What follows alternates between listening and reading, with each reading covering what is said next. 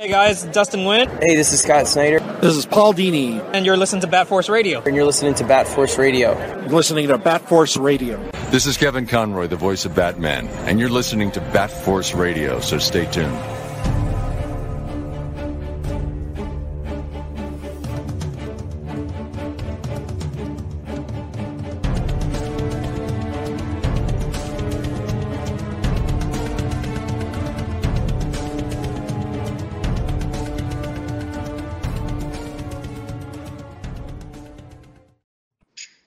Welcome back to Bat Force Radio. Today, this evening is going to be a very special episode where we get into the uh, reaction, our reaction of The Flash. Uh, 31 years ago today, June 19th, is when we're recording this. 31 years ago today was the last time that a Batman movie starring Michael Keaton was released in theaters. And 31 years later, almost to the day, he is back in the Cape and Cowl as Batman in The Flash. Uh, let's go around the room. We got Teases in Dirty Jersey. Leave. We got Dunk over there on the East Coast. What up? We've got Gramps in Dallas, Texas. Let's get nuts. We got uh, the Bat Force Times, also Trunks likes. I'll leave it to the imagination of the listener.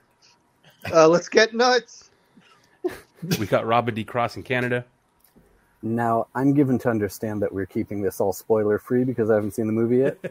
of course. I think it's, yeah, oh, it's going to be a 15 minute episode. So nice in and out, real Actually, quick. what, what I want to do, I look forward to by the end of this. I know that your opinions have varied a bit on the movie so far. So I'm looking forward to by the end of this, each of you can try to convince me whether I should see the movie or kill it with fire. That's actually an interesting uh, way to go about it. We'll see how that ends up. Um, like I was saying, gentlemen, 31 years ago today was the last time Keaton was in the Cape and Cowl. Goat, uh, sorry, goat. It's been uh, it's been a crazy ride from fans always wanting to see some version of him coming back, more so in a uh, Batman Beyond type universe film, be- believing that that would be great to see him as that kind of Bruce Wayne. Um, this is not what we got they essentially adapted Flashpoint, the the Flashpoint storyline. Um, they switched a few things around. They used it as a way to kind of uh, bridge from the Snyder universe into this new DC universe that they're trying to go for. And um, yeah, it's it's been crazy. Uh, I guess what we could do is let's start with the hype because uh, this is a bizarre. I can't believe. I still am in shock that we're even talking about this. But um, as far as hype, like where did you guys stand when this first came to fruition? When we first started hearing about it, thoughts initially about Keaton coming back as Batman in a DC universe film. I predicted it three years ago, right? I'm the reason this movie happened, right? I mean, I think it's documented on Bat Force Radio. Some episode in the past where we were just throwing out our wishes to the universe, and I said it'd be cool if we could get an old Keaton to come back, and bam, you're welcome. yeah, so I guess Gramps is really good at manifesting. Um, he's got that new age drip. Um, probably should start playing the lottery, things like that. I don't. I don't think. I. I don't think. I. I was like. I don't think I was excited as much as I was just absolutely shocked that they got him to agree to it because for the longest time he kept saying, "I will never do another Batman movie unless Tim Burton is directing it." And then him and Tim Burton made Dumbo, and during that news cycle and interview cycle, everyone kept throwing the question both at Tim Burton and at Keaton, being like, "Hey, you know, it's been done before in other um, films where you know there, there's a lot of these people coming back. Would you ever come back?" And Burton kind of like laughed it off, but Keaton was like, "You know, never say never." Pretty much during that cycle, so everyone's like, "Whoa, okay." And then essentially at some point, he, I don't know who who pinned him down to get him to say yes, but they got him to say yes. So it's it's it's crazy. Um, who else? Where like where else were you guys as far as like reacting to the fact that he came back? I, I was pretty high at one point, but I feel like we we have known for so long now that it kind of wore off on me because we had that time period where he was going to be in the Batgirl movie that ended up not coming out, and then this, and then there's all the time that you're actually waiting for the movie to actually come around.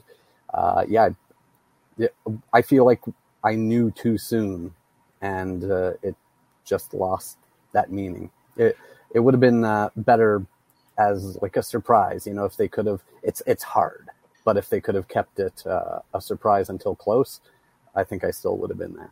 It- It's been so long, like you said, from the time that we like got told that Keaton was going to be in this thing to it finally coming out. There was pretty much the, like the the uh, promotion for this film had no Ezra Miller anywhere. They didn't let him, and and we talked about this too. why. you mentioned you mentioned uh, the the writers' strike. Uh, that means that there's no like talk shows that are allowing for guests to kind of come on and do their thing, and so there's no opportunity for him to be interviewed on like late night talk shows. Keaton hasn't been doing late night talk show appearances. He's also heavily uh, he's on he's doing he's filming Beetlejuice right now. There's been um, nothing as far as like the normal hype building.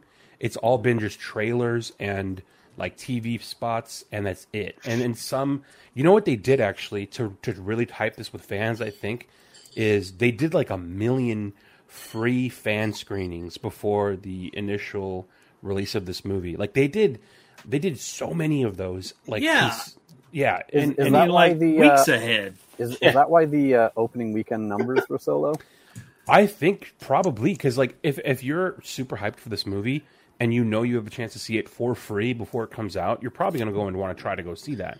So all these people who would have paid their money to go see it, a bunch of them saw it for free, and so a lot of them think about it like these are people probably like oh fuck like this saves me some money. I don't have to take four kids to go see this thing and pay four times. Like we can I can take them for free. So you're missing out on like a whole family's worth of um, what do you call it um, ticket sales. Yeah. Right.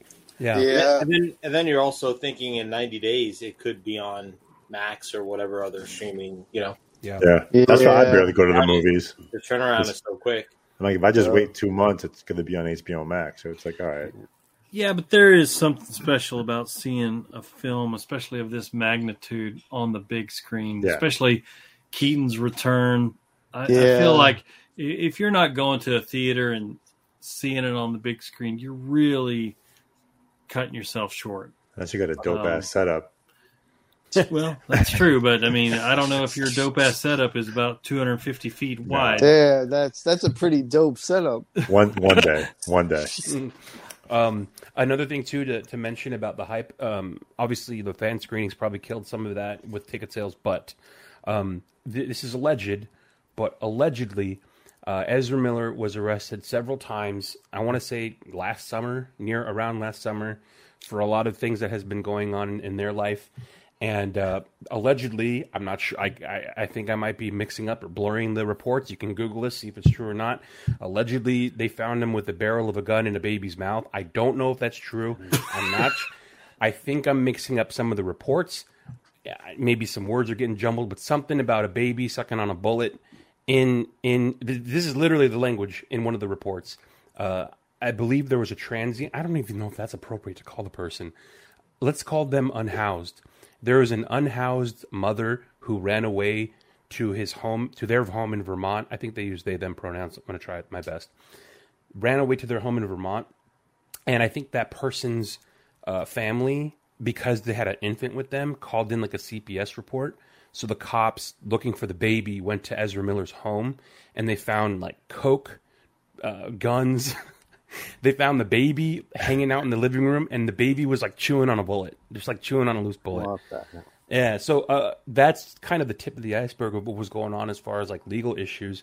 Um, at one point, uh, Ezra Miller was in Hawaii, literally going to karaoke bar to karaoke bar, just beating the absolute shit out of patrons in karaoke bars. Apparently, who were going up there and singing songs they didn't like. So he took it upon they took it upon themselves to just fucking stomp on their fucking back. Anyways, um, just all I, I think there was a time uh, last year where we, we kept saying it was day after day, week after week, new Ezra Miller getting arrested reports. Got to cancel this. I, I I was blown away that I'm like, there's no way. How can they? How can they release this movie? I mean, this was on the heels of the Johnny Depp Amber Heard thing. Johnny Depp lost, you know, his stuff with Disney. Disney canceled or canceled. Disney fired him. So it's like Johnny Depp is a massive star, and he got fired because he might. They don't know. He might have beaten up Amber Heard. So if that happened to Johnny Depp and the pirate stuff, they're sure shit not going to let this movie come out, even if Keaton's in it. And it was around that time, at some point, when the Keaton appearances in Batgirl were getting a lot of news, and then they canceled that movie. So then it's like, all right, is this movie going to make it to the light of day? There was a lot of that going on last year where people. Do, do you think he got lucky in that? Like, do you think this movie survived because they were shelving Batgirl, and they So- had to say, "Well, we can't drop both."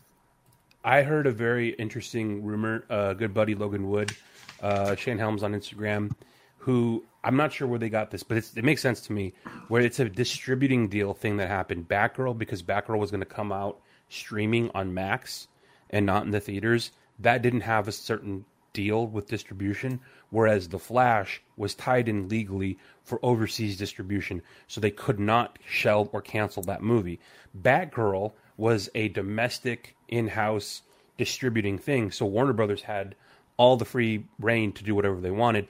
They saw it, they watched it, for whatever reason they didn't like it, they shelved it and they took the losses as a tax as a tax um, break. And so that's that's one of the reasons why that movie was shit canned. Flash was not. I don't know how true that is, but that sounds it makes a lot of sense to me if that's the case. Meaning that um, Batgirl was so bad that a Keaton cameo could not save it. Um, so I, I don't know if that's true either. But as we're recording this, all these uh, leaks of Batgirl stuff are coming out right now with Keaton promos. There's selfies of the directors with Keaton. There's set. Oh, you know what? I think I put this up here. That'd be helpful, wouldn't it? I thought we were going to talk about this at the end, but here's something that um, they leaked is that right here, this is an image of the editing bay. Uh, to the top left and to the top right, it is Batgirl. So Batgirl is in a scene. You could see her here, and there's a silhouette of Keaton. On the right, there's a close-up shot of Keaton and the cow. Below on that laptop is that's the 1989 film uh, with the scene in the bell tower. That's uh, our good friend Carl Newman in the suit right there. But that is so. So someone's in the editing bay set this up specifically to kind of get nod to show, hey, look at we're looking at the scene as kind of either inspiration or we're using it as kind of reference. And that's that's that's the scene. That's the tower. That's the Gotham Bell Tower in '89 right there. Uh, another picture that leaked was Batgirl. Looks like she's there's a sewing machine on a table. Looks like she's taking a break, having a sandwich in the bell tower. Um, this one is another one that came out. This is uh, an alley in Gotham, and it shows Batman and Batgirl talking, and the Batmobile is right here in the foreground. Um, and there's a couple, there's a bunch of others that are coming out still. There's Keaton in a tuxedo in some sort of ballroom scene. Um, there's this scene right here where the directors are taking a selfie video with Keaton in the suit and cowl. So, um, anyways, interesting to see what might happen with that movie. Let's bring it back to the Flash. Um, we talked about the hype. It's kind of insane that it's even happening. Plot. I don't think we have to go through every huge detail. At this point, you've seen the movie, or at least you know of it. Um, what they essentially did was they took Flashpoint and they changed a couple of things. There's no Superman. There's Supergirl. Uh, there's no Thomas Wayne. It's, it's Bruce Wayne, an aged Bruce Wayne as Keaton, and they do a pretty good job in the scene when they introduce Keaton. They do a pretty good job of telling you like what's going on. How could this happen? How is it Keaton's Batman? How is his age different than than Batfleck? And he does a really good analogy in a humorous way with a bowl of spaghetti where he throws it on the table and he shows you this is the timeline that you've now created. It's not a line, it's just a mess of noodles. And there's going to be parallels where things seem to be almost exactly the same, but then there's intersections that things completely change and kind of smash into each other. I, I love that explanation when he gave that, um, because like you said, he he he mentioned to them, I was like, you're you're going to have parts that run together, but then you're going to have parts that crisscross and and vary and different, and you've just made a big old mess. Now, having not seen the, the the movie, in the scene, does he say, "Somebody touch my spaghetti"? no. Um, it's funny in this movie. There are nods to other movies. Um, Robin, since you haven't seen it, I won't spoil it. No, But go go ahead, man. some of them are pretty humorous, um, and it kind of makes you think, yeah, that that kind of would happen if if somebody went and changed the past a little bit. I could see how that would happen, and um, my it's not a perfect movie. It's not a perfect plot, but they do a really good job of you know kind of putting a bow on the the Snyderverse. Um, there are some cameos that I didn't expect. I think um, we had some discussion in our, our private chat about um, some things, and and Grump said, "Well, you don't know." He kind of teased and hinted at something, and I was shocked whenever I actually saw um, the cameo. Yeah, don't don't shy away from the spoilers. Go ahead. No, I'm not I don't wanna spoil it for you. I don't wanna spoil it for Okay, you. I'll- I'll do it, I'm here- Robin. I'm here for it though. Gal Gal shows up and she saves the day at the, at the intro of the movie, and she does Okay, a yeah. twirl, and it's okay. It's very it's very much Justice League. The opening scene Yes. is Batfleck, Flash, Wonder Woman. It's it's very reminiscent of Justice League of that kind of playful banter. There's a scene where Flash uh, saves infants, babe, newborn babies out of a hospital, and it's very humorous. The way they do it is very tongue in cheek, very humorous, very That's playful. Uh, it is funny. It- babies. it is funny. Yeah, like, The baby- dog. Yeah, there's a. It's very humorous, and um, they do. Is it's it? well done. No, it's Um, not. Well, it's funny. It, it, it's there's certain things about it, and it's as we talk about that. Um, Gal shows up at the end of that scene specifically. So she's the one that shows up and says, "Somebody touch my spaghetti." Somebody touch my Basically, or she somebody touch my rope. Um, they that was so weird. They redid the Justice League lasso of truth joke. Yes, that old trope That's is like so weird. Like that they chose to do that again. Is So that they- is that poking fun at Joss Whedon for for recycling jokes from Avengers in Justice League? I will take that as a reasonable. Thank you for scratching that itch, and I will say and give them the the room and say maybe that's what that was because that's exactly what it was. What I will say this: when she shows up, she does a she does like a Michael Scott twirl, if you would. And so she twirls into the scene, and both Flash and Batman are like, uh, da, da, da, da, which was silly. But I was in my seat going, uh, da, da, da, da. So was that I. Gal Gadot, like she's on the screen, dude, and I'm like, oh my god, she's so fucking It's like gorgeous. a unicorn. Jesus Christ, she's amazing looking, and You know- and Flash and Batman are acting that out on the screen. So I thought Yeah. that was like okay. I thought that her appearance, spoiler alert, in Shazam Fury of the Gods was probably going to be the last time that we saw her as Wonder Woman. I was very surprised that we got this in um, the Flash movie. Well, she was, it was- she was part of the merchandising um, towards the Flash movie. Um, like the Funko Pops. If you, I saw like the back oh, of one, and I was like, wait a minute. spoilers. Spoilers. Oh, Damn, Funko. I didn't I'm even like, I know didn't that. know. Yeah, I, Wow. I didn't know. And- And then, then I looked into it, and I was like, oh crap, she's in it. All right, great. Can't wait to see her. As I watched that scene, I was like, "This is probably the last time we're going to see her as Wonder Woman." Yeah, probably. Yeah, sure. be- I was like you, Gramps. I was. I'm like, no fucking way. They got they got her in this. They shoehorned her in this. But uh, that was the opening scene, and it sets up essentially what happens, which is he realizes that um, through all this kind of thing that he's doing with you know he he's the janitor of the Justice League. He thinks he should be doing more. Um, he has a scene with Iris West, and there's other things that happen. And he basically realizes, oh, I can change things. If I go back and I change one thing, I can keep my dad out of prison. I can keep my mom from dying. I can reset everything. It'll be okay. I, I don't have to interact with anyone because he has that scene with Batfleck where Batfleck is like, don't go back. Don't touch anything. They even reference the Academy Award winning nominated mo- um, film, The Butterfly Effect, with Ashton Kutcher. That's right. Um, Yeah. that got a nod. Um, and so he decides So, to so did just- Uber. yeah, Uber got a nod. Uh, he goes out. So did uh, Stella Stella Noir. Stella was it Stella Artois, the beer that he's drinking in his apartment. Um, he goes and he takes a can of tomatoes out of a shopping basket, or he puts it in. I can't remember what he does with, a can of tomatoes to save his mom, and that is what resets and changes all the timeline and everything. That's what screws everything up, and um, that's what sends Zod and there's no Justice League now to save, or there's no Superman rather to save the planet from Zod. So ultimately, what's going to happen is no Superman, no Justice League. Zod comes, no one's going to stop him. So during the events of Man of Steel, that universe ends. Zod comes, kills everybody, no more world, it's now done. So he realizes I have to stop that from happening. Let me assemble the Justice League. Goes and he does that. You find Keaton. Intro to Keaton. What do you guys think of Keaton's intro into this movie?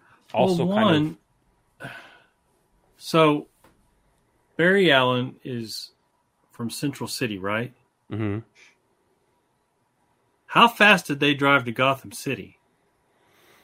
Uh, which one? Oh, you good point. Well, because did did either of them have powers at that point? Mm, I think No. I think the young Barry did. Yeah, young one did. So maybe young Barry ran. No, but they showed they, they show up in a taxi. Yes. Yeah. So I was Yeah. like, "What's going on did, here?" did did did they have a baby and a gun? yeah, the, Go I don't know. drive That's what I was saying. I mean, that was a plot point that I was like, "Okay, that didn't make Yeah. any sense." But I'm I'm going with the mo- movie. Just I- you know, small small plot point, but At the beginning of the movie, it makes it look like there's that scene where it shows you him using his powers and getting to Gotham City from Central City.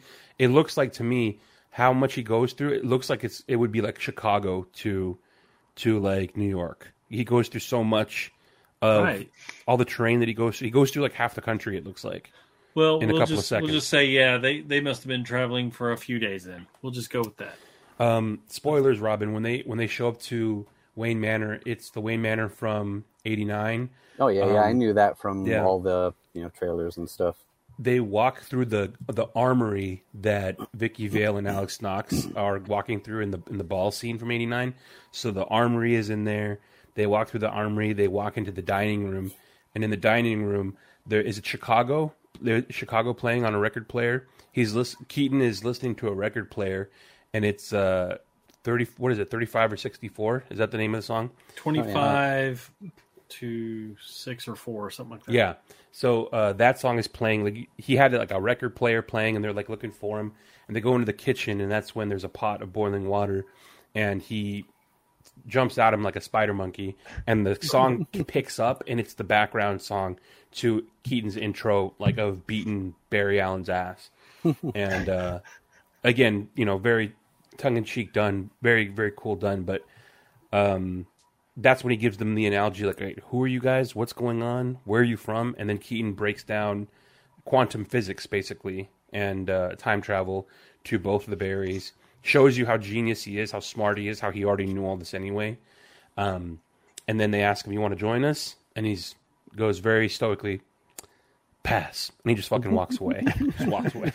And I'm like, wait, I was actually going to say before too when we were talking about like the references with the spaghetti, it's kind of like symbolic that he just gives it to Barry and Barry just fucking just inhales it because that's you know that's kind of symbolic of what really happens making a mess. at the end. Yeah, he just sucks it up, and makes a mess. zero fucks. Yeah, Yeah. Um, but uh, that you know that first glimpse of Keaton where his just he looks very primal. You know, like his hair Mm. is crazy. like the Big Lebowski.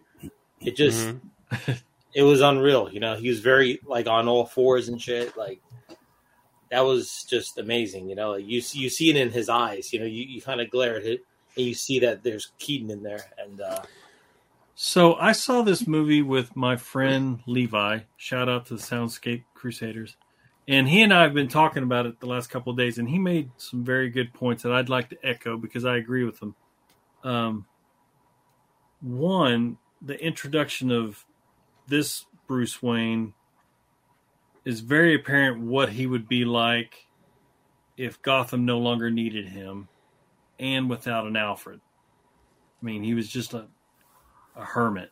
Mm. He kind of looked, he kind of resembled, um, it was almost like a nod to Anthony Hopkins from Mask of Zorro.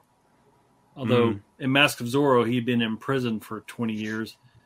Kind of the same way with this Keaton. He kind of imprisoned himself in Wayne Manor for however long. it's it, it's almost like it's like Castaway Keaton. You know, like he's just been gone for Yeah. 15, 20 years without Yeah. civilization, except for the fact that he's got uh, endless bottles of wine and some uh, you know cardboard pizza that he's eating. But Yeah.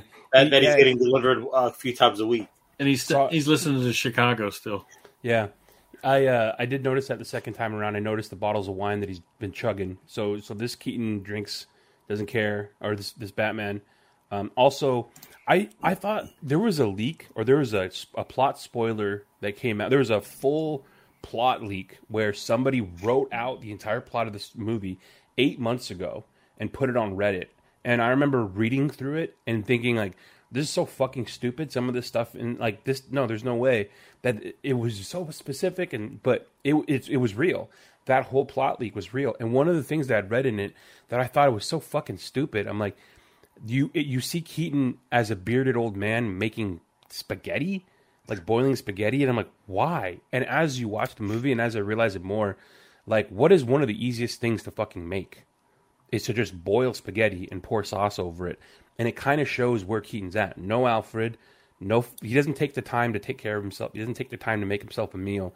He just does whatever's fucking there, Whatever's and that's easy. spaghetti. He's just He- throwing he's- it together. He's, he's a man with no purpose too. Like that's symbolic of what he was saying with Gotham. So Yeah. he's just living his life in his robe with his one uh, chancleta on, and he's just you know, yeah, yeah. he- They- and he's then just, he's just you know taking it easy. back to college days. Yeah, there, there's also uh, I want to say he says it too, doesn't he? Say like Affleck. There's a lot of uh, parallels between Affleck's Batman and Keaton, at, at least with script. I think both of them at some point say, "I'm an old man and I'm alone. Like my my my choices or my decisions have led me to live alone. I'm alone, right?" And so you you kind of get that sense with this intro to Keaton. Um, fast forward to the po- plot a little bit. Keaton is reluctant at first to help Barry the Barrys.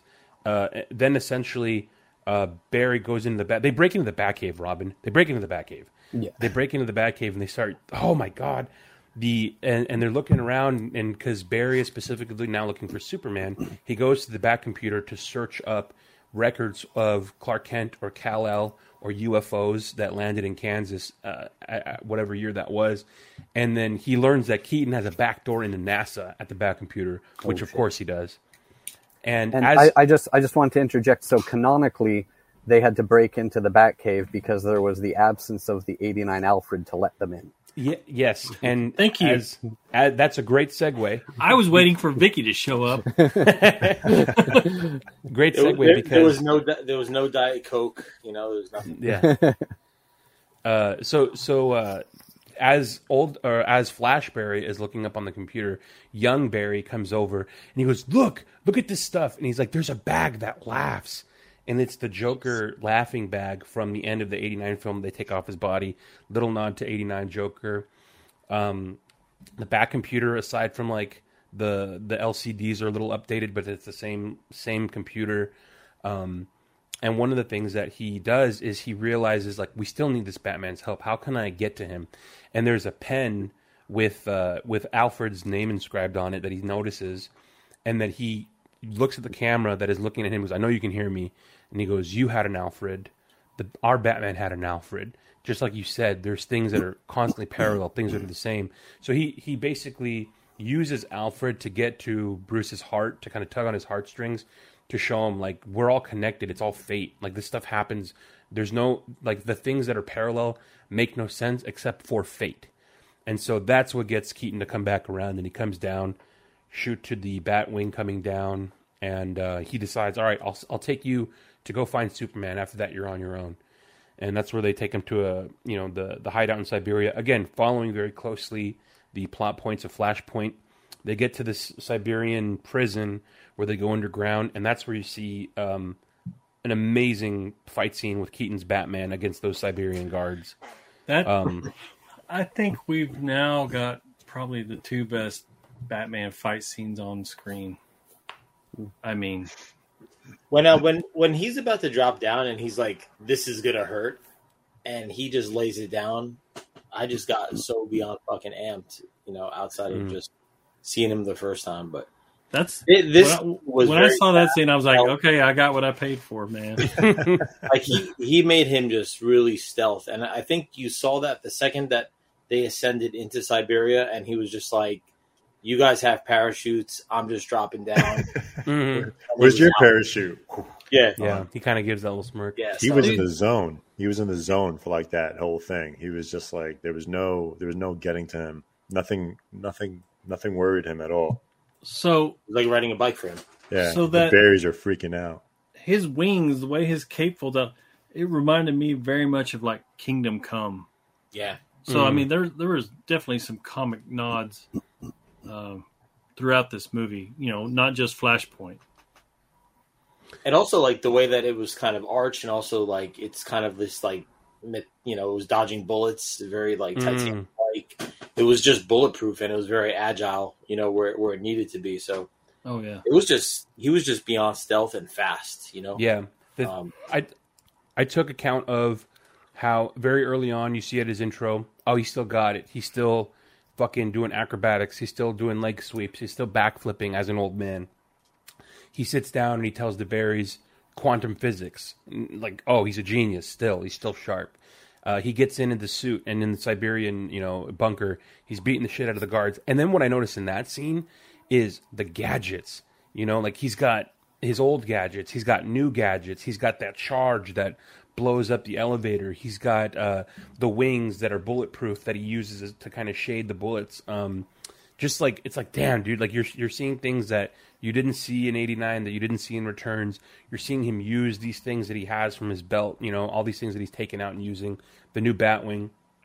Um, you're getting a shot of like you're getting holes filled in with like what was Keaton up to? What was he doing? What was he up to? And you're kind of seeing that stuff too. We forgot to mention the gallery that he kind of Right. So in the gallery in the cave, or I'm sorry, in in Wayne Manor, that uh, as Barry is using Alfred to kind of pull on his heartstrings, he goes over, looks at his family pictures, uses the eye thing to kind of open it up. You see the gallery, you see a nice show uh, shot of like all the suits that give you like a history of this guy being Batman. And I think from the if 89 was essentially supposed to be year 2, I guess, of him being Batman. So if 89's year 2, let's say Returns is year 3, and they kind of have that where it's like they got the 66 first they got the first appearance suit on the left, kind of like a 66 emblem on it with the grapnels as guns on the side. Um, they got another one to the right of that, which is the blue suit, you know, which is the nod to. Um, I think as as after the film came out, Joe Quinones released a gallery of uh, artwork that he was commissioned to do for the film, where he says it. I used the Kenner Dark Knight um, figures as like if he's going to have a gallery, I want it to be those figures, and so they they did use that as kind of like a reference for uh, some of those figures. Um, I want to say yeah, there, there, there was the scuba reference, like the deep water figure on the right. Yeah, there's right. a there's then if you look a little more to the right, there was like the I guess it was Orbit Gotham by Gaslight. Um, sla- I felt like it was almost Murphy, but it was more Gotham by Gaslight. Um, Yeah, they named that. hood, you know, like that hood. They named that officially somewhere. I can't remember where I saw it, but yeah, it's, it's uh, his whole gallery. It, it gives you like this is a Keaton that's had a history. He's been Batman for a long time. He was Batman for a long time. Look at all the stuff that he had that he created. Back to the bunker. Um, I figure out it's not Kal El, it's Kara, and uh, Keaton was all business. He's like, it's not him. Let's go. He was gonna fucking get out of there. Leave her, dude. Yeah, yeah. But Barry was like, "No, we can't just leave her there." Picks her up, takes her out the bunker.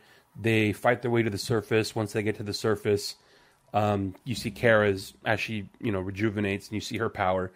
The Batwing comes up. They take him off back to ba- uh, back to Wayne Manor, and uh, that's when the other Barry is like, "We're fucked. There's no Superman. There's no Kal El." Kara flies away. Um, he tries like, well, I got to get my powers now. I got, I got to get my powers. Tries to recreate the accident that electrocutes him in the Batcave, just like in Flashpoint. And I mean, that's ripped straight from Flashpoint. And um, at at that point, I think Kara sees she she goes and sees what Zod's up to and sees that he's being cruel. Decides to come back and help the Flashes, and as she does that, has a moment with uh, uh, Old Barry, and they talk about you know whatever she's kind of uh, Why'd you help motiv- me? yeah, the motivation behind that is you helped me. Why? And he goes because you needed help, and that's what we do, you know. And so she says, Zod is is my people, but he that is not who we are. We're people of hope. We're not a people of war. I'll help you. And so that's how they kind of all team up. And then that's the moment when Keaton comes down and he goes, "So what did you say we call ourselves?" And he said, "The Justice League," which is freaking crazy in this movie during that scene when he's explaining quantum physics to the Barrys, he says the word. Michael Keaton's Batman says the word Superman. He's he they reference Superman, and then jokingly he's like, he calls himself Superman. Don't you think it's a little on the nose? And it's like, well, you call yourself you call yourself Batman. He goes, yeah, but I don't call myself Super Batman. Yeah. Uh, it's pretty funny. But um, yeah. So then he says, then Michael Keaton's Batman says the Justice League out loud in the movie, which is insane. Um, and that's when you get the scene where they're all in the cockpit of the Batwing. I at first the design for the Batwing, I was like, eh, no, I'm not really sold on it. It makes sense to me now that if they want, they were basically doing this. The, the original '89 Batwing is destroyed at the end of '89. So I guess like he's gonna have to make himself a new one. So this is at some point a new version of the Batwing, and you see this thing in action when it goes up against Zod. That that that gimbal cockpit, holy shit! It's got a gimbal cockpit that stays in formation while the fucking Batwing barrels around the cockpit. That was so sick. Like when that thing first barrels like that in the film, I, I you could hear in the audience, "Whoo!" Like, everyone was like, "Holy shit, that thing's sweet." That Yeah. was so rad when it starts getting in action like that. But um, before you move forward, uh, Flashpoint and Barry had to create a new suit. Oh my god! Describe that, Dunk. Oh my god! Um, he just starts running around and he grabs what looks like a Batman '89 suit. And the, the music is very epic as he's doing that. Yeah, and he's legit like cutting up a Batman suit and like making it a Flash suit, and it's like the funniest thing because he's Well- just like he's sawing off the ears. I think Yeah. I laughed so hard looking at that one part, and um, I I don't know. Uh, They were they were doing they were doing the whole like suit up montage where they're playing that epic suit up music and you see him be spray painting it and you're hearing like the music as it's swelling and it's like he's like making it badass and everything. All of a sudden the music stops and it's like and he's sawing off the bat ears. and it's it's like it ended on that comedic little punch which was yeah, fucking funny. spray painted the Flash logo on top Yeah. of the '89 logo. And then another That's- abs That's kind of cool that that they kept that because I think what is it like a year and a half ago where they kind of teased the movie. That was the first imagery that we all saw. Oh, yeah. if remember that. yeah that, And that I'm, I'm glad that they kept that because I, I forgot about it. You know, Yeah. There's also uh, the scene in the cockpit where Barry, the real Flash, is wearing his real Flash suit. Young Barry is wearing the young the the the you know made you know the homemade Batman Flash suit. Yeah, and then at one point, like they're talking, and the talking stops, and young Barry looks over at Flash, and he tries to turn in the cowl, and the fucking cowl goes. And it's an like again in a nod to '89 and uh, or Batman Returns fans with the suit that can't fucking turn, and they do it, and it's so- it's fucking hilarious when he does that. Like everyone, even people who hated this movie, people have told me like I fucking love that that part. I'm like, yeah, dude, that's that was for the that was for the Keaton heads, like for sure. Um, as you go through as you go through the movie, they're, they're battling it out with uh, Zod, and this is when you learn they go through that Chronobowl thing, but you learn throughout the movie there's certain if you saw the Spider Verse movie, there's certain canon events that must occur, and there's intersections that occur in every universe that you cannot get beyond them. They, they happen in every universe. They're going to happen. You cannot get beyond it. And apparently, in this universe, Zod wins. Zod kills Kara. He defeats that version of the Justice League, and that's it. The world ends on that day. There's no going around it. So, as that is coming to fruition, young Barry doesn't want to let it go. And he just tells himself, no, we're going to go back in time and we're just going to keep trying, keep trying, and keep Right. trying. And as that happens, you see the destruction they keep creating. They're just creating more and more versions of that world ending. And it's just piling on and piling on and piling on until finally you see that this creature that kicked Barry out of the Chronobowl uh, back in earlier the movie, you realize it's actually Dark Flash. It's young Barry having done this however many times in a row. And now is when you start to see that scene of all the different universes colliding and collapsing onto each other. And this, this scene, with all the Keaton stuff aside, I would say this is a scene to go see the movie for, just to see that scene where it's it's all the different iterations of DC films and shows shown to you, even comic stuff shown to you, and it's like it's nods to um, Reeves, um, Christopher Reeves Superman. It's a nod to uh, big spoilers. Uh, that version of Kara Supergirl. Um, they show you Nicolas Cage fighting a giant spider. Uh, The as Superman. spider. That was a solid Adam West. Under the spider. Adam That was, West. that was a solid Nicolas Cage scene. Yeah, I like, I mean that scene right there, I was just like my eyes were just like glued to the screen. I mean, I was already watching the movie, but I was just like, oh my gosh, this is amazing because I, I don't really like the multiverse things, but I like the way that they kind of explain this. I like the way that they showed that, you know, the young entitled Barry who thought that he could just keep redoing things, you know, essentially becomes his own worst enemy. hmm And by doing so, he makes everything all messed up. And you see these, you know, different universes, how he's just ripping them apart. And I was like, oh, wow. This not only was it just visually really cool to see, but you could see the, the minds and the the decisions moving forward with how DC and Warner Brothers are going to make, you know, the new, the next um, universe in in su- DC superheroes, the Okay, I- I- I want to ask a question here because I don't know if this is the scene he was talking about or not, but uh, I I'd seen a couple articles uh, talking about how uh, a lot of people were questioning the the look of the visual effects in the Yes. movie, Mhm. and now so I wanted to ask you guys. So uh, I'd seen a quote from the director. Uh, I believe he goes by Andrew Muschietti. Uh, so in response to um, the criticism of, of the look of of at least certain scenes in the movie, uh, Andy Muschietti said, uh, "The idea, of course, is we are in the perspective of the Flash. Everything is distorted in terms of lights and textures. We enter this water world, in quotes, which is basically being in Barry's POV. It was part of the design, so if it looks a little weird to you, that was intended. So, did the movie look weird? Yeah, like when you know when when things happen in the Speed Force, that's where it's distorted. Should be, things yeah. look. You know, there are a lot of complaints about the CGI look and stuff like that, and I, seeing it from that point of view, yes, I could I could see how when things are in the Speed Force moving at real slow motion, they almost had kind of a animation look to them, right? Mm. And it almost to me, I don't know, it almost seemed like they ran out of mon- money to make this movie. hmm But at the same time, that explanation about you know these are these events that you see are happening in the Speed Force, where it's got this glowing light and and everything is it's almost like a warped version of reality. That could help explain that. And I mean, was it perfect? No, but you know, I, I don't come in here where I didn't go into the movie expecting it to be Gone with the Wind. You know, um, I just wanted to be entertained. I wanted to see Michael Keaton, uh, you know, as Batman. It Mm. was entertaining. It I, I, was I can't even criticize your reference because we already call you Bat, uh, Grandpa Batman. right. You know, yeah.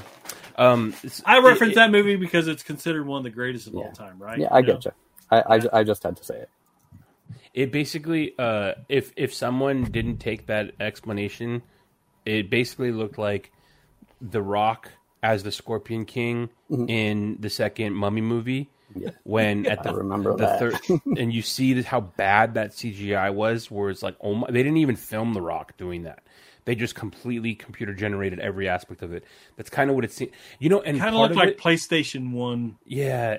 What was what killed me about that scene is apparently Nicolas Cage did film that. He filmed Yeah. they filmed him doing that scene, but it doesn't you couldn't tell if they did or not. It could have, you could have said that was completely computer animated and I would have believed it. Like they didn't film him, like it just looks like him running around in a computer screen. I saw And, that um, one meme. What, what did it say? It's like, uh, if you ever wanted to see an AI generated Batman Flash movie, this is it. I was like, Oh, that's yeah. good. That's That was good. that's a perfect analogy. That was good.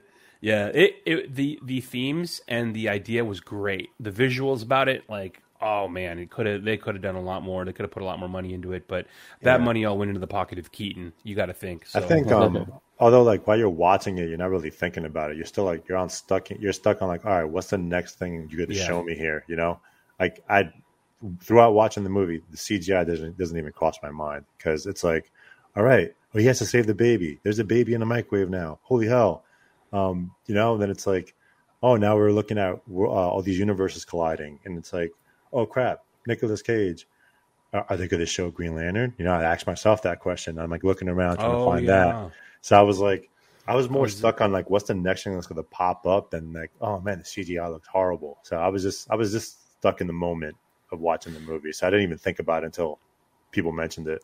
That's a good point. That scene could have been a really good, um, a really good reason to put everything in that scene, and you can't you can't attack it because it's, it's like no matter how cheesy or how camp or how bad the idea was or it was canceled, they put it in because Yeah. in some universe maybe that would have happened. Yeah. So Nicolas Cage Superman, perfect example of it. Like everyone fucking erupted when that came onto the screen. Yeah. So they could they could have done they could have done a uh, what's his name Deadpool Green Lantern scene and uh, that probably would have gotten people really going for that Ryan Reynolds Ryan Reynolds um, Best way I could compare it to it's almost like sometimes you know when you you read a four story arc where sometimes they switch artists for certain pages. That's kind Mm. of what it seemed like, you know. They've got the main artist, but then for this scene they switch to this guy for a couple pages and then they go back to the main artist. That's kind of Mm. what it seemed like. Yeah. Mm. um, also, as that scene is wrapping up, um, you know, there, he's realizing he can't get through that cross section of Kara dies, Zod wins, this world ends. Um, at during that scene, Kara is asking Zod, like, yeah, uh, Zod is like, we we need the infant, we need the Kryptonian infant, and Kara says, where is Kal-El? What did you do to him? And Zod says, um, we didn't need him. We needed you because you were the one that that has the stuff in the DNA. And so we need to harvest your blood. And so she says to him, she says, "Where is Kal-El?" And then Zod goes, "The infant did not survive." And it's like, "Oh fuck!" Like they killed Kal-El. And then you realize this version, this D- James Gunn and the DC, this version of DC, literally aborted Henry Cavill's ba- uh, Superman. Like they they decided to not have this Henry Cavill Superman, and it's like, damn, like they did him dirty. Is that why you think they? Well, I mean, because they basically blacked out his face. They they Because- showed the one scene in uh, Justice League where he had, you know, where When he's fighting the Justice League. and he had no shirt on and he's like Yeah. annihilating everyone. Yeah, That was clearly a reference, but Mm. there was also a scene where it was like him kind of Oh, when he's fighting the volcano. yeah, and they Yeah, kind of just his had his back. face blocked out. I mean, I wonder if they did that one because they didn't. Uh, I've heard It was yeah. I've heard was, two different things. I've heard that they paid him for that scene, but then decided to, to cut it. We'll we'll get to the end. They filmed him for this movie Okay. before, but this was they filmed him in between him being announced to come back in Shazam, and then him working with uh, whomever before James Gunn decided to move on from him. We'll get to that at the end, but um, anyways, so you you realize that uh, you know this world has to end that way. Uh, Barry then decides to go back and allow his mother to die, and that essentially happens, and it resets everything back to normal. Except that he does a little clever thing with a can of tomatoes to allow for his father then to be visible on a video and give him an alibi to no longer have to be in prison. So at least he gets his dad back. And you follow to the end a little bit more of this film, and then this is something that everyone's been talking about now is um, the end of the film. He comes out of the courthouse steps, and Bruce Wayne calls him. He's like, "Hey, I heard good news. I'm going to come see you in a minute." So okay, so he's all excited to see what he thinks is Batfleck, his best friend, coming back. Then the car pulls up. You see a shot of the foot. The the the reporters crowd around. All of a sudden, you see Barry go, "Who the fuck is that?" and George Clooney, Bruce Wayne, walks through the crowd and he goes, "Hey, Barry," and it's literally fucking George Clooney, Bruce Wayne, George Clooney, at the end of this film as Batman. Now in this universe, Everyone And lost their like, shit when that Yeah. I did too, man. It was It's funny. like what the fuck? and uh, I didn't see that coming. That's how the movie fucking ends. The movie ends like that, and then they they put a uh, post credit scene in the middle of the credits, and uh, it's a drunk Arthur Curry coming out of a bar, and Barry is trying to explain to him everything that happened and trying to explain how there's all these different versions of us out there, and they're talking about you know, and all of a sudden he just falls into a fucking puddle, and he's he's like, dude, my apartment's right here. You sleep in my apartment. He goes, my apartment's right here. And he just like slapping the puddle. He's gonna sleep in the puddle tonight. And was I like, hope okay. that's all we. I hope that's the last we see of that Aquaman. well, no, because we got another movie coming out. Uh, they don't even need to make that now. Whatever. It's, it's already Kingdom. made, isn't it? yeah, it's done. We don't Um, need to see that. No, who mhm. asked for that? So now that we get to the end, I don't know. That was like one of the few uh, successful DC movies Billion. of uh, of the past uh, number of years. And I got One of the numbers. to do a billion, yeah. we got numbers to talk about too because I wrote that down because I think that has a lot. That that's something to be said now that the Flash is out too. But um, two things: uh, the original ending was filmed with Keaton. Um, it was supposed to be Keaton at the courthouse steps, and Kara shows up at the end. Also, they filmed that. They decided not to show it because uh, then at some point they decided to cut the Batgirl movie and to cut any future of Keaton being the future Batman out. So that's no longer there. They also filmed an ending with Gal Gadot, with Kara, and with Henry Cavill showing up at the end. Jesus. And that was that was uh, before they decided to not go forward with Henry Cavill. They cut that, and this is the ending they decided to roll with, which was uh, uh, George Clooney Batman at the end. Yes, was it funny? Yes, it was funny, but to what end? It was literally just a gag. I don't think they're gonna have George Clooney come back to be the DCU's Batman. I think No. they just did a gag No. because they were like, "How do we pivot away from Keaton? How do we pivot away from that ending? We have to have something. Let's just do this for a laugh." So they kind of threw that in there. Um, also, that being It's a said, great surprise. I just feel like that, that there's just you know um, th- this is the end to everything, and Yeah. now we have an understanding of different universes and the start of everything new. So, 31 years after Batman Returns, you got Keaton back in a movie. Another thing that, like, he, in that Kryptonian scene, he goes up, he, he fucking goes out like a fucking boss, by the way, straps a bunch of fucking bombs to that 10 foot Kryptonian, and he, the Kryptonian ragdolls his ass and fucking crushes him on the floor. He's bleeding internally, but he still stands up and says, fuck you and the bombs are going off. Finally, there's a bomb that goes off on the back of the Kryptonian's head, knocks him the fuck over, and then he says something that parallels Batfleck at the beginning of the movie. Barry comes over, he's trying to take the suit off to help him, and then and then Batman says, Michael Keaton's Batman says what Affleck said at the beginning of the movie. Uh, Barry goes, "You want to hang out? I'm still hungry. Do you want to hang out?" And he says, "Not this time, kid. Maybe some other time." So this Batman, as he's dying, Keaton Batman, Barry's trying to save him, and Keaton looks at him and goes, "Not this time, kid. Maybe some other time," and mirrors that same statement back to Barry. And so this is that's how this. What struck me was we never saw. Hold on. You know, he he um he says, Bruce, I could bring you back, and Keaton says, "You already did, kid. Oh, that's right. You already Yeah. did." Yeah. So Yeah, you already it- did, kid. But it, it is in the same vein. So yeah. Yeah. And and uh th- what struck me was I don't know how many times we've seen Batman actually die in live action films. And certainly we never saw Keaton die. Keaton's Batman die, but Keaton's Batman dies in this movie and that's it. He does not come back. There is no post credits. There is no, No, ending he dies scene where twice. He dies twice. And yeah, and I liked that because it gave him a good death. You know, did give him a good death. Um, but it, but it also easily proves that he could be reprised in some way if they had to. You know, like because like I, one of my friends was telling me he's like, oh, I, I didn't see the movie. I can't believe they killed Keaton. I said, well, I said in theory they killed him twice, but you just never know. You know, like Mhm. I don't think they completely put a bow on it. In in my opinion, you know. So that being said, um, even before I think I saw the fan screening, which was like three weeks ago, they already came out with an article saying that a script for the Flash Two is being worked on. Kara, Kara is in it. Keaton's Batman is in it, and I remember being like, "Motherfucker, are you spoiling the movie for me already?" Like Jesus Christ. And then I'm like, well, it's Flashpoint. Of course, they can just do whatever they want to to do that. And okay, so at that time they were working on that film. We'll we'll get to box offices in a second. Let, let's blow this up. 31 years later, you got this Batman in this in this Flash movie.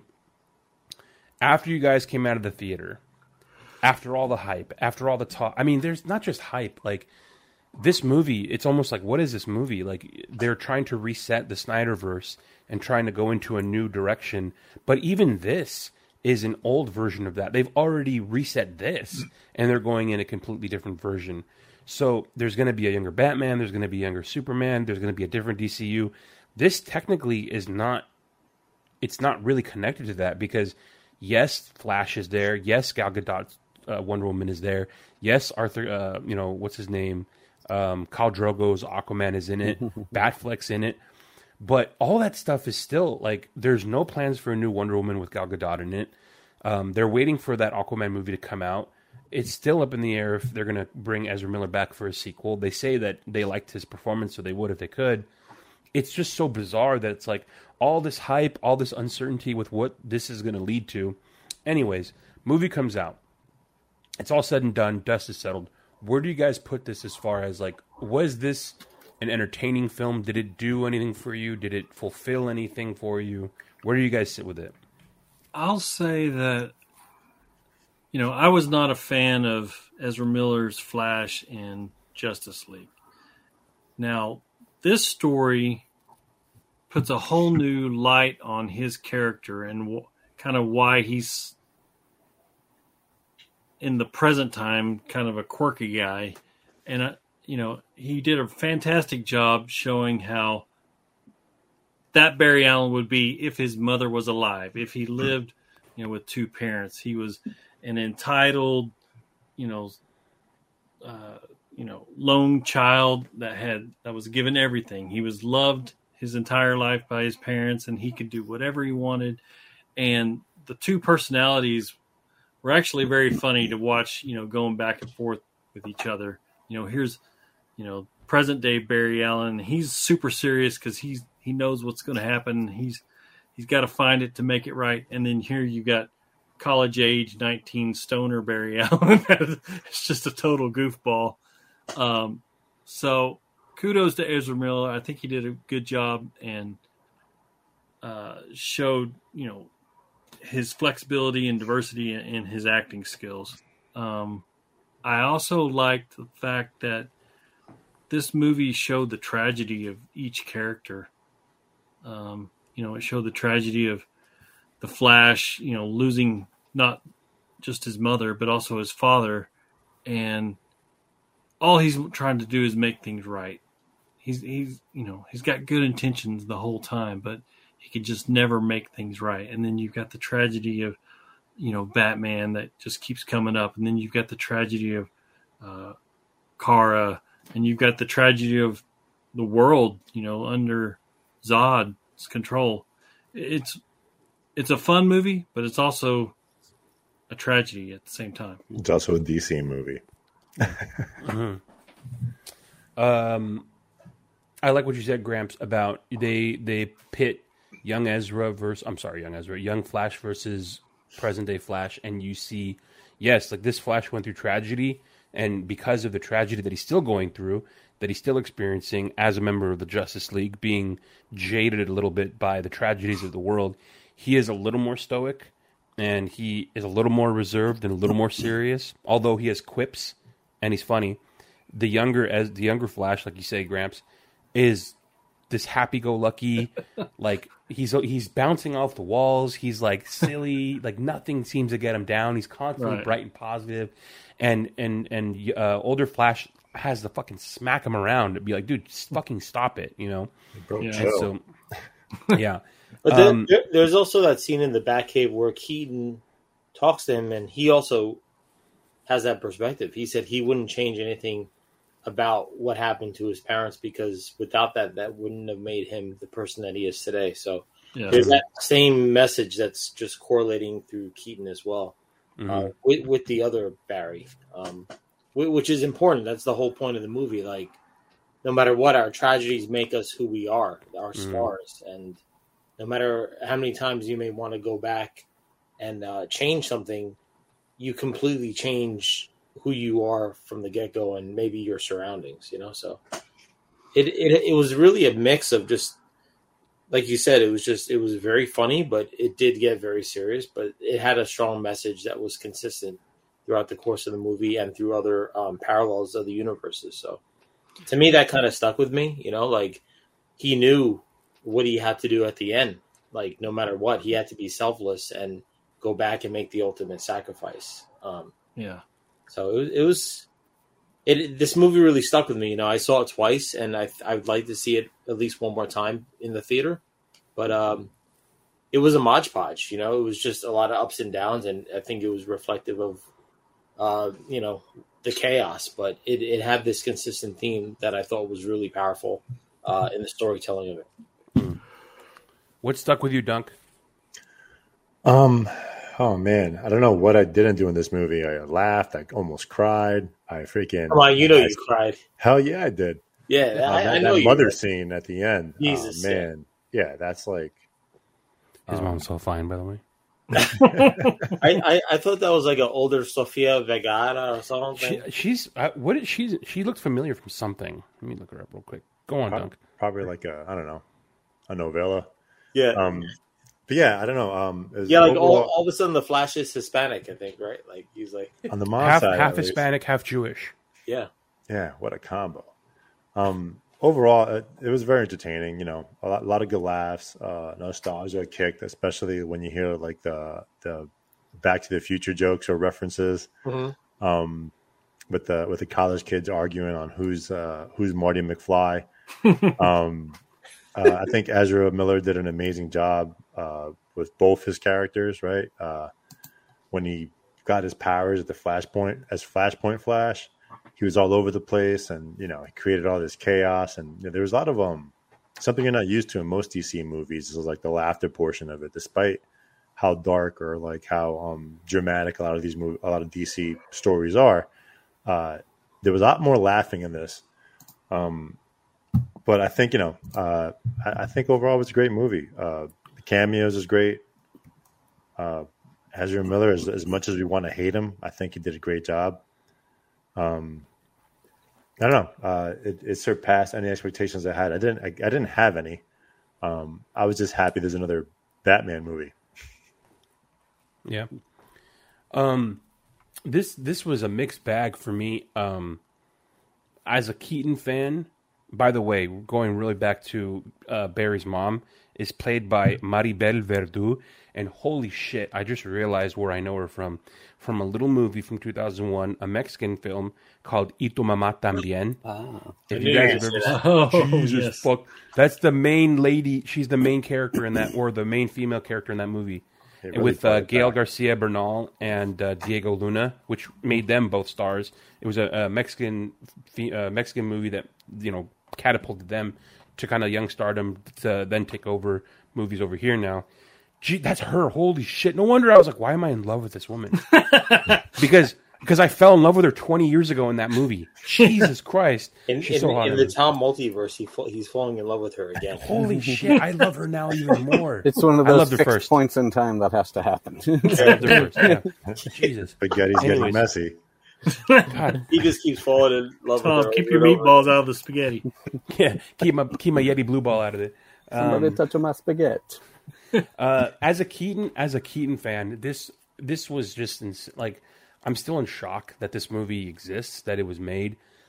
I was really worried initially going through that um that this like are they gonna just use him as some inflated nostalgia trick to get people in the seats?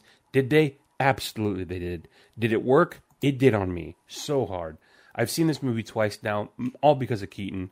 Um, he looks so fucking awesome. The suit has grown on me. Holy fucking shit, that Batwing is so badass, dude. That gimbal roll is so sick. Um, that being said, as a Keaton like lover, I know what they did to me. They groomed me from the beginning, and it worked. So as a Keaton fan, I'd said I give this I gave this movie seven out of ten. All seven is all Keaton. I mean, I, I, I couldn't get enough of him. I was like, man, that's fucking it. Like at that the end, like he doesn't come back. He's just out of the movie and gone. And it's almost like it's better to burn out bright. I guess is kind of what happened in this film with Keaton. So I, I do hear what Gramps is saying. Yeah, it's a it's a good death. Um, I'm also a Toxic Snyder fan, bro. Okay, so as a combo. as a Toxic Snyder fan, I this movie is almost like spitting in the face of Snyder.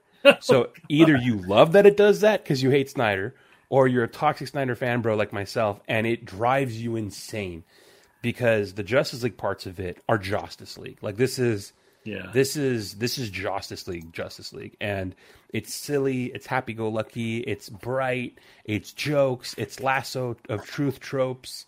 Um, Why is Batman out during the day? Is what I want to know. another huge thing that bugged me. Both, I mean, with Keaton too, but you know, it's Keaton, so all right, let it go. Well, they they wanted to do uh, a daytime scene in '89, but the suit looked like shit in the daylight, so Yeah. they so they didn't. Yeah. So now Um, that now they could. as as a toxic Snyder bro, um, I now have another reason to champion hashtag fire James Gunn, who had nothing to do with this movie, by the way. I, I love that. If you go on Twitter, people are saying or using this. People are using the Flash as like, ha ha ha! It's this movie's tanking. Fire James Gunn. It's like, dude, he literally like didn't hop on until this movie was already done. So he like all he did was like, yeah, you can release it. That's all he did.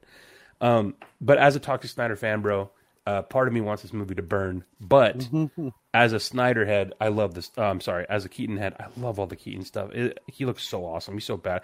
I feel like they did a good job. They handled him very delicately. I feel like he was his. They didn't. They didn't fucking take his corpse and this bloated corpse and like put it out, you know, for display. I think he was handled very respectfully. It's great. Um, I, I think subjectively this this movie is not bad. Subjectively, like I think everyone is saying it. Like this is does it have his flaws? Yeah, of course it does. Is it terrible? No, not by a long shot. Like I think it's an if you take anybody off the street, and you're like, hey, you guys want to come watch The Flash? They'll probably sit through this movie and be like, whoa, that was that was cool. It's like, yeah, it was cool. And so I think subjectively, I think this the popcorn score I think is like a 92 or something. The fan score is really really high. The critic score is around a 7, so it's kind of dragging that down. Anyways, what does it say for the future cuz dude, this this movie is not doing well. Uh, first first weekend box office numbers, this movie made 10 million less than Black Adam.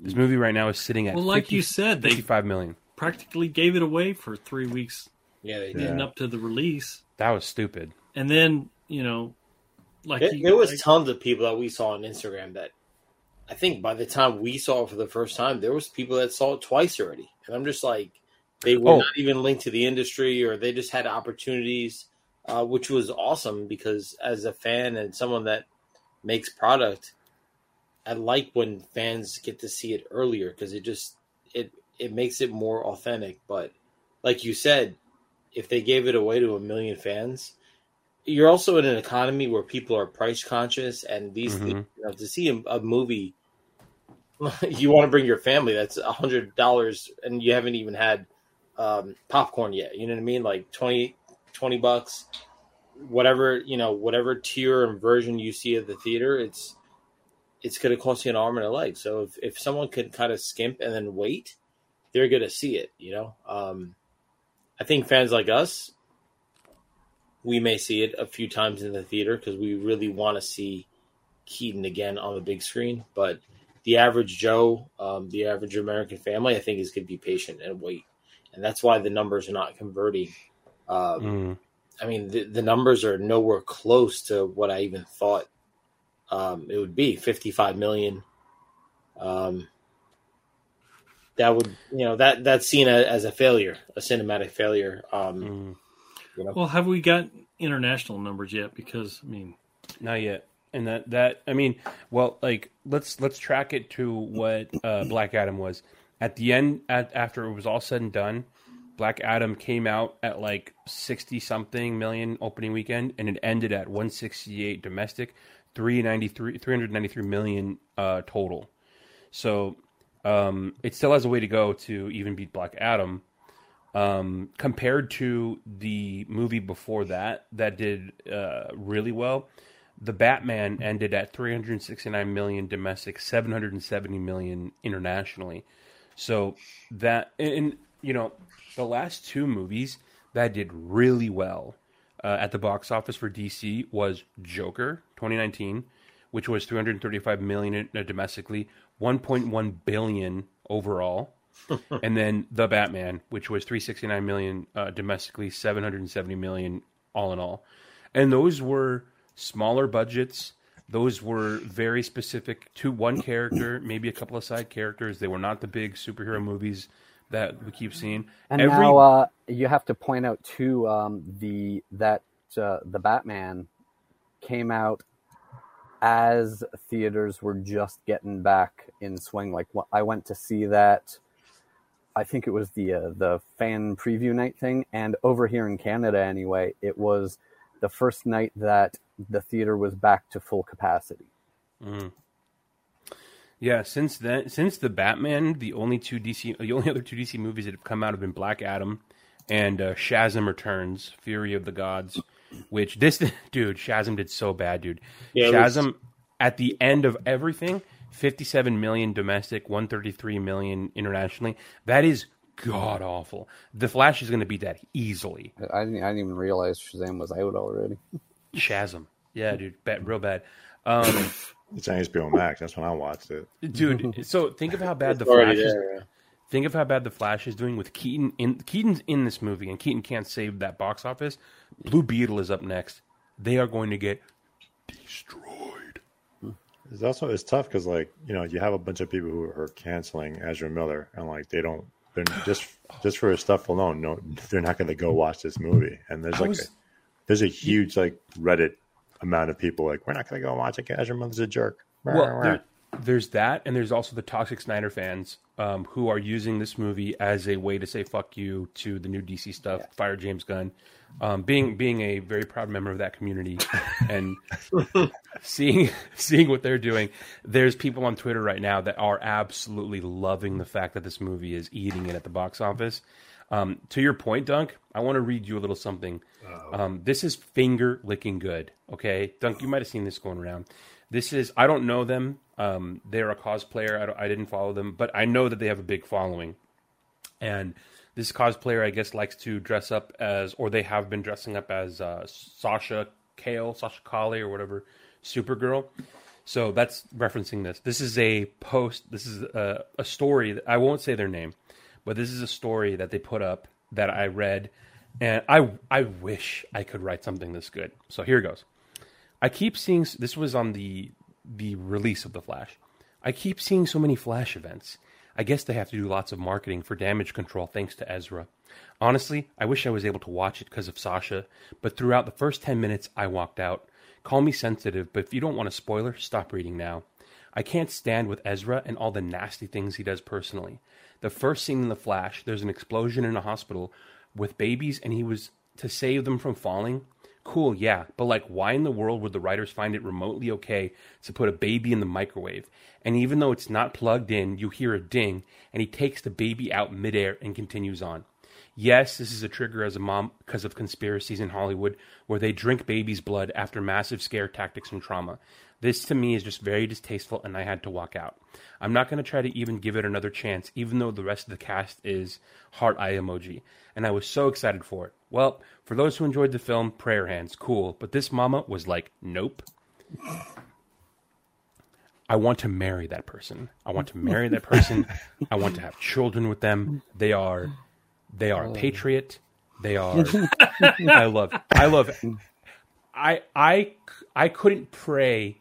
I couldn't pray to write something that good. Like I love it. Anyways, um, so t- I I'm really interested to know like how many people are using. They're kind of like doing that thing where like I can't support Ezra. I'm not going to watch this movie. Right? I joked about that leading up to this movie, saying like, "How dare you support um, a groomer? How dare you support an abuser?" And I was tongue in cheek because like the stuff that he was doing was cr- like he was crazy. Like this guy's obviously not well. He should be seeing like a psychiatrist. He should be in therapy. His behavior is erratic. He's probably on drugs. You know, so it's it's sad to see. And yes, people are literally in danger of being in his wake. Um, but am I not going to go see Keaton, dude? Like, put twenty babies in a microwave and turn that thing. On. I will. Like, I will put the baby in the microwave if you're going to tell me Keaton's in this movie. You know, like I'm not even going to real babies. yeah, and the thing too is, so I find it funny where people. I'm, I'm not gonna say funny. I find it very interesting where people are like, "I refuse to watch this movie. I will not support Ezra Miller totally down if that's how you feel. But you're literally typing that on a cell phone that's battery was mined in in in like Africa, halfway around the world, probably by children, and you know probably a couple of kids lost their lives to it. So like, I hear you, but We're all selective, right? We're all selective where our Yeah, arguments I mean, are. it's like- yeah, it's selective yeah, outrage. Yeah, it's like I get it, you know, but enjoy it. Keaton's there. Come on, just go watch Keaton. You know, I would. I'll say that. Like, if you give me a Keaton cut, I'm. I'll watch that all day.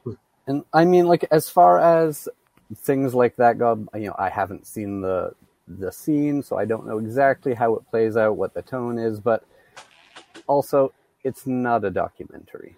it, it, it didn't really happen. a brutal Hollywood elite behind the expose. Um, so the fan screen that we went to, I was with uh, I was with Legends of Lego Batman, and it, we were watching this movie, right? And I couldn't he- I couldn't see him, but I could hear someone maniacally laughing at that scene where Ezra is saving these babies who are in very in a lot of danger, and Legends goes, "The guy sitting in front of us is laughing his fucking ass off at babies almost dying," and I was like, "Oh my god, he is." So yeah, I had it a guy in front of me vaping. I wanted to kick his fucking head. What? Yeah. In the theater? Yeah. That's a that's a fire hazard. Um, there's also another scene in this movie where young Ezra strips butt naked and is is running around naked, as if he was uh, on the Hawaiian Islands beating up everybody in a karaoke bar.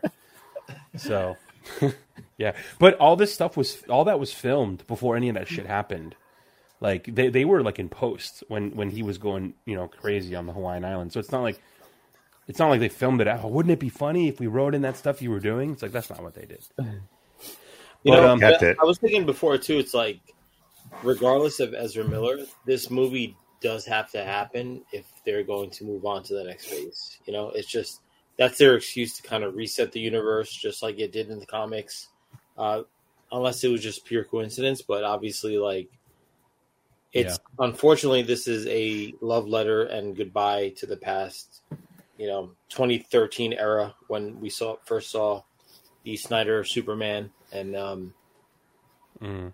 you know that's just their reset, unfortunately. And uh, we would like to think that, like you said before, like the two movies that were ultra successful were Elseworld movies. That maybe there is a little chance that we could get Keaton to come back or some other thread from that universe to kind of still live on the side, you know, because they can easily do that. Um, but regardless, it has to happen because they're not going to be able to move forward without this movie, which is ironic because obviously Ezra Miller, you know, went on a rampage. But They yeah, uh, they still Me, said all this does is explain how, in the Joker verse, Joker is going to be about 85 years old by the time Batman comes around with Joaquin Phoenix. unless a different Joker comes, I don't know. I don't know. Maybe you're right. Yeah. Um, let's He do starts, he our starts grooming scores. one. let's do our scores real quick. Dunk, what do you give this out of? Uh, let me see here. How many uh, out um, How many babies in microwaves? Damn. ten cons out of the? How many cons out of the year do you give this movie? Ten cons out of the Oh, year. man. One con out of the year. So before I, I give my rating, right, uh, it's going to be really high. Reason being, when I go watch these, You're really high. tall guys, not big. I, I wish like I, I go to I go watch these movies and it's like eight year old me sitting there just enjoying the movie. So um eight year old me watched this, pumped the shit. I walked out and I was like, I can't wait to watch it again. I can't wait to own the the the special edition Blu-ray, all this nonsense. So out of ten, I give it a nine. Ooh, I just Yeah. an eight year old Dunk, all six foot two of him sitting there watching. beautiful. Uh, teases. What do you give this? Um, so my first viewing, I was at seven five. Um, second viewing, e- easy eight. Mm. Um, my next viewing could potentially go a little higher, but I think I'm at a solid eight. Okay. Okay. Um, no, I, I didn't have a lot of gripes. Um, obviously, you know, CGI was a lot of concerns for people, but I, I just, you know, I spoke to Dave over the weekend about it too. Like that stuff just didn't distract me. You know, it was just about uh it was just a storytelling element. Um, you know, him just kind of going in and out of the multiverses, but seeing Keaton again, I, I never thought in my entire life um that I'd get to see him on the big screen like that. So um the first time seeing him, it got me kind of emotional for a second. I was like, damn, I can't believe like he's there. Like it, it felt really authentic and and or, organic uh, to see him in that suit, and it was a different side of Keaton. He was very stealthy and quick. Um, it just wanted. I just want to see another iteration of him, maybe one more time. Uh, but there's very little, you know. Is very um, Ezra Miller killed it. You know, I laughed. I spent three quarters of the movie fucking laughing my ass off. Uh, so many parts were just. It was just a fun movie. Um, but it also took you to these emotional parts, like like Dave was saying before, like the last scene with his mom, like that shit hit that shit sticks with you. You're like, man, you're like, damn, you know, it makes you like appreciate, you know, like that version of uh Ezra Miller or the Flash rather. He was very empathetic and it, it makes you think about everything, you know. So it's like just a lot of peaks and valleys and it was just a good storytelling element and Andy Muschietti, um, you know, he he was first on the scene doing horror movies, and now he's on to superhero films, and it, it really just showed his his his range. Uh, the fact that you know they're saying that he's gonna um, direct the next Batman movie, The Brave and the Bold, so that's really an an, an amazing move for him because he's going to be able to kind of uh, show some range and just be around and kind of help cultivate WB because I think Warner Brothers just needs that strong staple, you know. Mm. So it was great. I, I think I'm going to see it one more time in the theaters for sure. Same. Beautiful. Um, I give it a. I, I still. Sta- I think I stand with a seven out of ten from the first viewing. I saw it again. Uh, Seven out of ten. And yeah, like all seven, I would say are Keaton. I'm blown away at how how well I feel like they handled Keaton as Batman. There was just enough cheese. It was as much cheese as 89 Returns. Wasn't too much. Um, charming. I think it was done well. Uh, the minus three is that's that's the that's the Snyder bro cursed blood running through my vein. I will for those three. I will find three studio executives to haunt for the rest of their lives for putting this movie out. Um, but yeah, subjectively, I think it was. You know what? To you guys' point with Ezra Miller, think about all that crazy shit that he was doing. Think about how he was unraveling before our eyes. Like the kid can pull it together and act. Like that was not a that was not like a crazy person on the screen. That was like a good actor. That was a good performance for someone that is like that, you know, in their personal life to then be able to go and give that kind of performance. Like, dude, it's like that's extreme. So I gotta give it, yeah, give it up to him for that. Someone Um, goes to Hawaii and fucking GTA Five and shit. Like, You know what? He did so well, and he was holding it together for so long. He had to go to Hawaii and beat the absolute shit out of some noisy tourists. There, So- there, there- there's going to be a new hashtag: Ezra Miller gives beaten beating. yeah. Um, Trunks, Trunks, uh, Trunks likes the B the BE. Uh, I don't know if you can hear this. He's probably. Oh, here we go. What would you give it out of ten?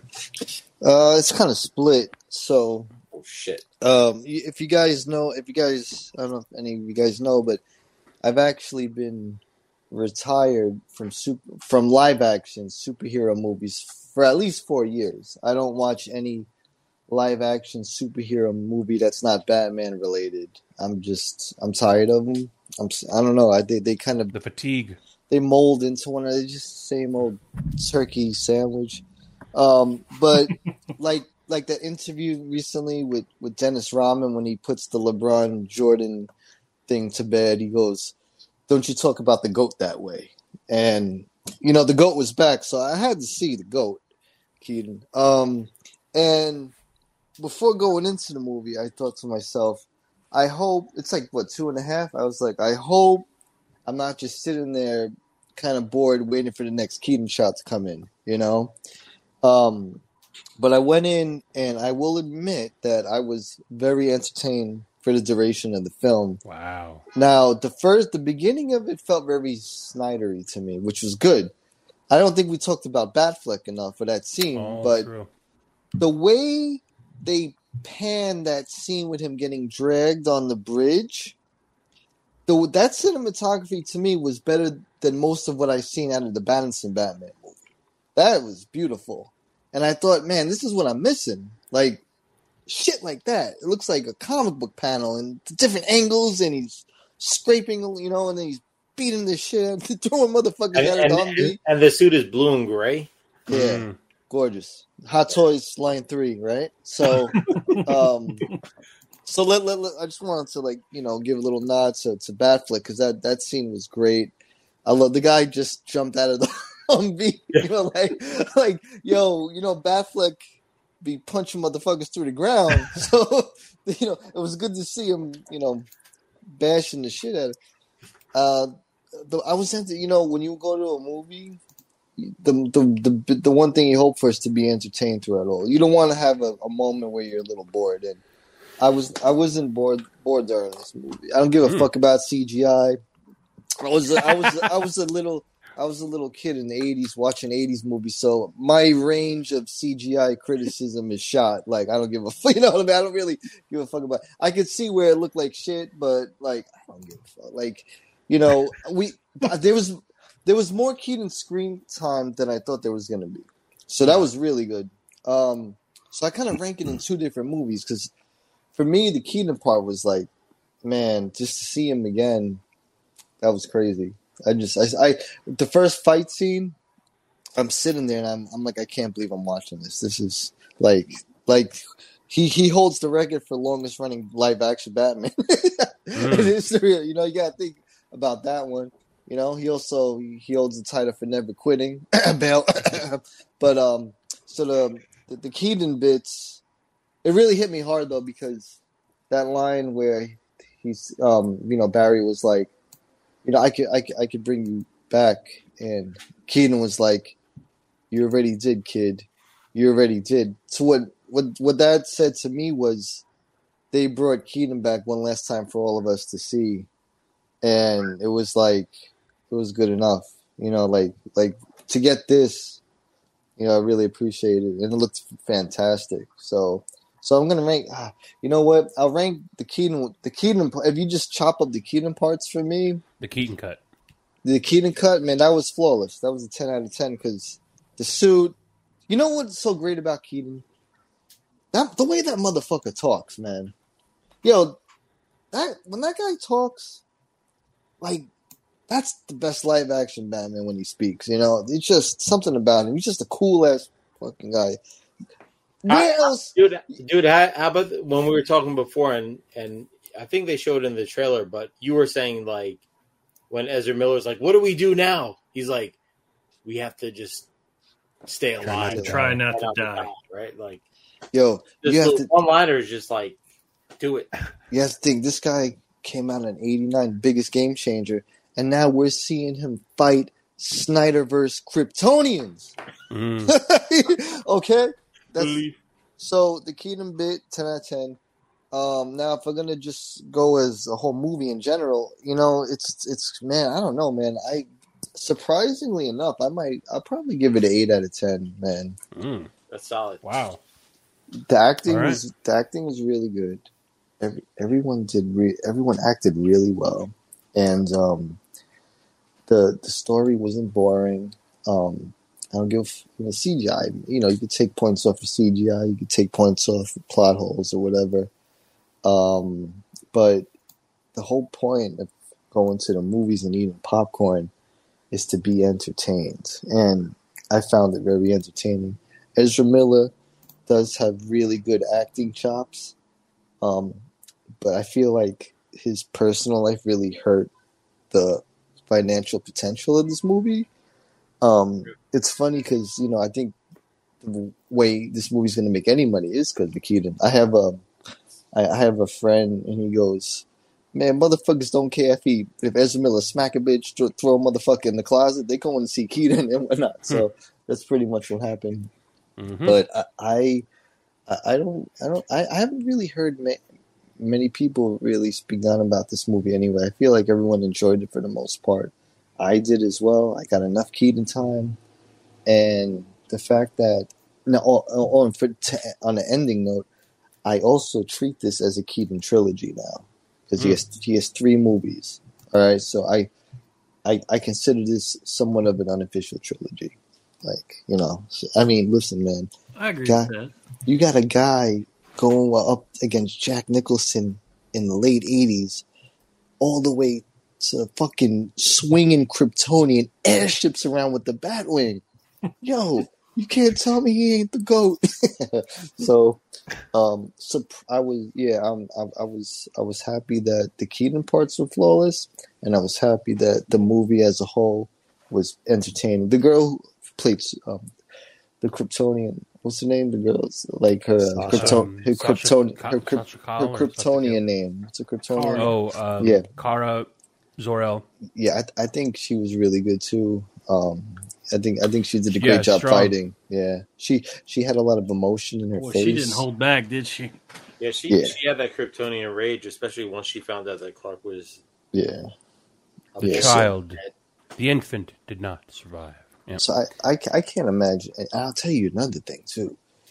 You know when this shit hits max, that shit's gonna do big numbers because every motherfucker who said, "Oh, I ain't gonna go see the movie this spring," they're gonna be sitting their ass home watching Yes, it with wait. the do- watching it with the door locked. All right, so so yeah, I I'm happy I enjoyed it and it was great to see the goat again. It was great and great to see the goat. So, yeah. Gramps, uh, out of 10, what you got? Well, every point of my ranking is there because of Gal Gadot. Two points. No, um, like all of you said, you know, we we go to the theater to see the heroes that we read about on the pages of comics come to life and be entertained. And it's great to be able to just turn your brain off to the outside world and just be in the moment. You know, you don't have to worry about your phone or you don't have to worry about who said what or did what. You can just focus on the story and this story totally pulled me in yeah i mean there's some visuals with you know cgi but hear that explanation from the uh what's the director's name Andrew Muschietti. andrew spaghetti Muschietti. Yes. um God. True spaghetti. that that makes a little bit more sense. I can live with that. Um, so, out of ten maple bar donuts, yeah. I'll go with, um, with and that's with the Bavarian cream. Um, Mm. Oh shit. Damn. I'll go with the solid seven, meaning that I want to go see this again. Holy shit! And it's got, you know, you could rewatch it over and over and find something new that you didn't notice before. Keaton was very entertaining, although I didn't really like some of his cheesy dialogues, you know, that Mm. they kind of reference 89 a little bit too much, but you know what? That's forgivable because he gave us one of the best Batman fight scenes ever Mhm. when that when that I don't know how many people he killed in that scene. Um, Affleck killed a couple of guys too, so I had the death Yeah. count around ten. Um, Those those dudes were not surviving. no, they weren't. They weren't surviving. Kara killed a few too. That was pretty cool. Um, yeah, solid seven. So Very I nice. take it then that everyone's advice is to watch the movie. Yeah, You need to watch the movie because, again, like what um, you know, Dunks likes Brown Eyes said, is that Now, it's a trilogy with with Keaton. now if if if I watch this movie in a couple days and I find out that you motherfuckers lied about everything you just said happened in this movie, The ending climatic scene where Flash is in the the Flash bubble is worth it. It just The for Chronobowl. whatever that is. I was just like was like Yeah. you know the. The Speed Force. Right? I was like, why is he not running? Shouldn't he be still running? He's if running backwards at some point. Well, because he he Yeah. slides, he slides and he stops, so it stops everything. Hey, I thought that Christopher Reeves um That was was, a ru- I thought that was a rumor, but then I, when we saw him, it was like, wow. Yeah. That that made Yeah. me tear up a little bit. You know, and it, it kind of shows you, you know, we all have things in our lives that we'd love to go back and change, you know, and it, it kind of answers that question. You know, what if I could change this? What if I could change that? What would my life be like? And Dude. you know, it, it has a very mo- moral, more. What's the word I'm looking for? The moral of the story is, you know, you're you can't change the past. Can't change you can, you can, you can grow from it and Mm. help your past. You know, make you the person that you are in the future. So, Or that Batman's always right because he was right in the beginning. well, yeah, that's true. The moral of the story: Batman's always right. Always right. Yeah. The- Which Batman There though? we go. well, Batfleck was the one who told him, you know, Barry, you know, you can't do it. Dude, destroy did you. uh, what did, what did you guys think of Affleck's performance? You know, when he's when he's Bruce, not not Batman. I, I was thinking to myself, this might be the best Bruce depiction of Bruce Wayne um, in cinema. To me, to me, that's that's the best Bruce Wayne in my opinion. You could tell he'd lost a lot of weight. And That's J-Lo probably pre. J Lo, but yeah, you're right. that was What- this. That was filmed a long time ago. That yeah, was like that pre, was filmed like during pre-pandemic. COVID. Yeah, they, I, I think this movie had to be delayed. What was this movie like? Delayed two, Two years. years, at least. Yeah. It, it totally confirms why that Mezco didn't come out until this year, though. Yeah, I, Perfect timing. Had had to hold it for the to hype the movie. Hey, any, anybody got a favorite uh, Keaton scene or moment? Just that, That fight, fight scene. scene. Just when he does that last roundhouse to that guy and kills him, it's just like Kills him. he's just dead. That whole Oh, scene, that whole time, it looks like he was just having a good time, and it was just like, all right, let me just put this little Oh. bomb over here. What All about right. the what about the like- bat, boomerang batarang? Oh yeah. Well, the batarang. is literally a batarang again. Yeah. Um, the I, again, dude, the the uh, the the gimbal effect of the Batwing when he's in the cockpit and he's trying to shake off the Kryptonian giant. Yeah. And just just when he's oh, that that's so great. And ju- I, also, um, the simple just there's there's not enough of it, but the moments that are there, just when he's walking, dude, when he's got, when Yeah. he's, you know how he walks, he the Keaton the Keaton in the cowl walk. There's a couple of scenes where he's walking from point A to point B, and it's just that Keaton strut that our good friend Carl Newman perfected. Um, This movie Keaton, could have man. been a nine for me if we'd actually seen the Batmobile in action. so I don't can't even don't didn't. even remind I dude, can't I. I was that. thinking that the second he gets into the Batmobile, it becomes a Batman movie, and that's Yeah. why they did that on purpose. Uh, That's why they were kind of giving us the blue balls because he like just looked at he's like, holy shit, you know, like the second he's in the Batman Batmobile, it is not a Flash movie. You know, Mm. Uh, I saw someone online too say, "The fuck's he gonna do in a Batmobile against Kryptonians?" It's like, oh okay, annihilate them. yeah, My my my favorite scene was when he like when they're um going towards um you know what, what was the uh the country Serbia? Serbia yeah Yeah. where where he just dips out and you see like the Batwing in the moon and he's kind of like just Yeah. flying towards that reminds me of that like Alex Ross uh detective comics uh cover when he's kind of descending down for a second like that was Mhm. just very just cinematic to me and just yeah. very very dynamic, you know. And then all of a sudden they're just boom, they're on the ground just walking. Uh, and also that one scene where like he's using the grapnel gun and like the flash like jumps on him and he's looking at him like, "What the fuck are you doing?" Like he's like, "All right, fine." yeah, Yeah. Just, just fucking looking at him. Like it was just so awkward. He was like a spider monkey on him. He's like, "What do you know?" Yeah, was- Oh, it another one he that was, I like love. his his like shoulder or something, you know. After they get back from uh, the Serbia mission, and uh, he's he's stitching himself up as he looks at himself Oh in my the god, mirror. that's that's another And Alex Ross homage. He looks like. he looks up at the mirror and he looks at himself and he's almost got a little smile on his face. Yeah, it's like he's was, enjoying still it. got it, motherfucker. Yeah, Yeah, he's like, like, "I'm yeah, back, he- he's putting like he's putting like a hook in his arm. He's like feeling himself like He's Yeah. back. Yeah. Yeah. yeah, badass, badass. Uh, Yeah, I was. I, I didn't. I didn't think they'd be able to handle him as well as they did. I can't complain, man. It could have gone a lot worse than that, and that was nice to see that. Like, okay, he came back. Was it for nostalgia? Yes, but they did a pretty good job with Keaton. I mean, it's everyone that I've talked to who has said that like they they loved all the Keaton bits, which is good. So, so it So- sounds like Robin. Based on all of that, would you say that this is? Would were, are you more likely then to go out and see this uh, in person? Uh, yeah, I, I think you guys have uh, affirmed. Uh, I, I I expected there to be some naysaying, but uh, yeah, I didn't hear any. I'm surprised at how positive we've been. Yeah. It could have been a ten if Vicki Vale had shown up in the Batcave as just one final, uh, you know. Yeah. Yeah, in a way they, they had to really be careful to not make it a Batman movie, you're right.